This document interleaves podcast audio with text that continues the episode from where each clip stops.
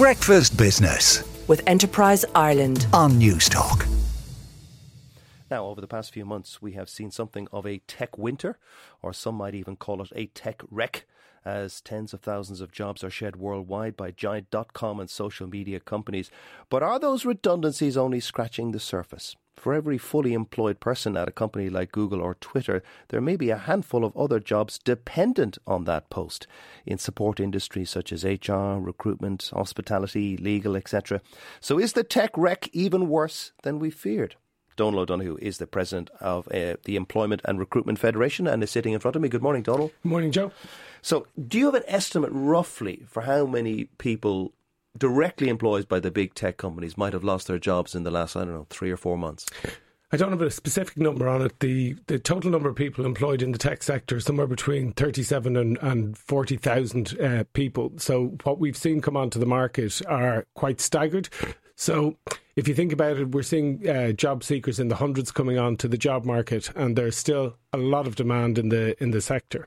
So um, I would say it's a bit of a tech correction more than a tech winter at this stage, based on how much hiring the tech companies did during the pandemic and immediately after the pandemic. Mm. And I was talking there in the queue about the uh, jobs dependent on these headline jobs.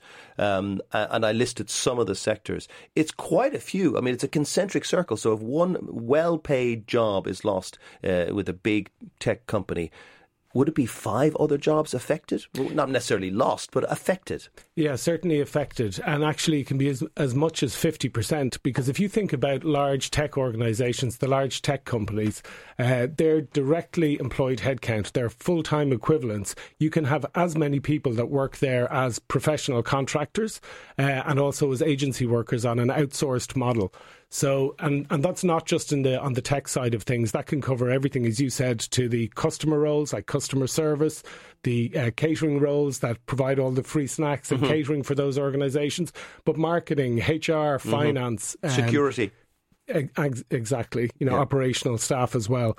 Um, it's quite interesting because the, um, you know, if you think about professional contractors, for example, um, we don't tend to see the data hit the labour market about professional contractors because they provide services through either their own limited company or perhaps through an umbrella company. Mm-hmm. So they're not typically affected uh, by redundancy programs uh, because they don't operate under the employment legislation; they operate under contract law.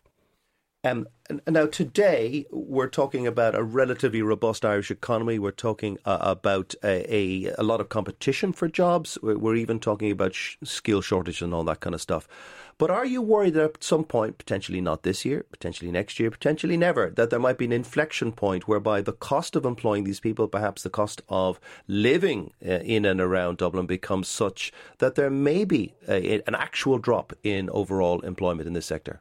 Yeah, absolutely. I think for 2023, we're very confident in the labour market and its performance. We see that the number of people coming onto the labour market are going directly and immediately into new opportunities. And actually, it's. And pro- they might even get a payoff as well. So it could end up being financially quite valuable for them. Yeah, potentially. If somebody uh, takes a package to exit an organisation and, go and goes directly into a new organisation, it can, it can work out favourably. Um, but there will be a tipping point at some stage. And that's what we're trying to, to balance because there's still uh, wage inflation. We're still wage inflation is probably still running at about four and a half percent. So there is upward pressure on salaries. So we are seeing that the cost of living crisis, we are seeing the pressure in the supply chain on the increasing costs of doing business is having an is having an effect. Uh, uh, uh, but the demand for technology jobs is still very robust, I need to stress. Uh, uh, is that correct? Correct. And it's not just in the technology sector. So if you think about some of the people that have been displaced are highly skilled, highly qualified software developers, project managers, uh, automation testers. Um, so very skilled people. Um, and they are in demand not only in the technology sector, but in financial services, in the pharma and biotech sector. Because mm-hmm. if you're a software developer, if you're a Microsoft engineer or a Java developer, uh, your skills are, are you're very mobile. You're very mobile, and your skills are required everywhere. Uh, and your and your salary reflects that, I'm guessing. Um, how much of these developers and Java script writers and coders and all that kind of stuff, how much could they could they work from home, and how much could they even be kind of based somewhere else? Uh, given the fact that they, they they can't do it as long as they have just a laptop and a bit of broadband, obviously.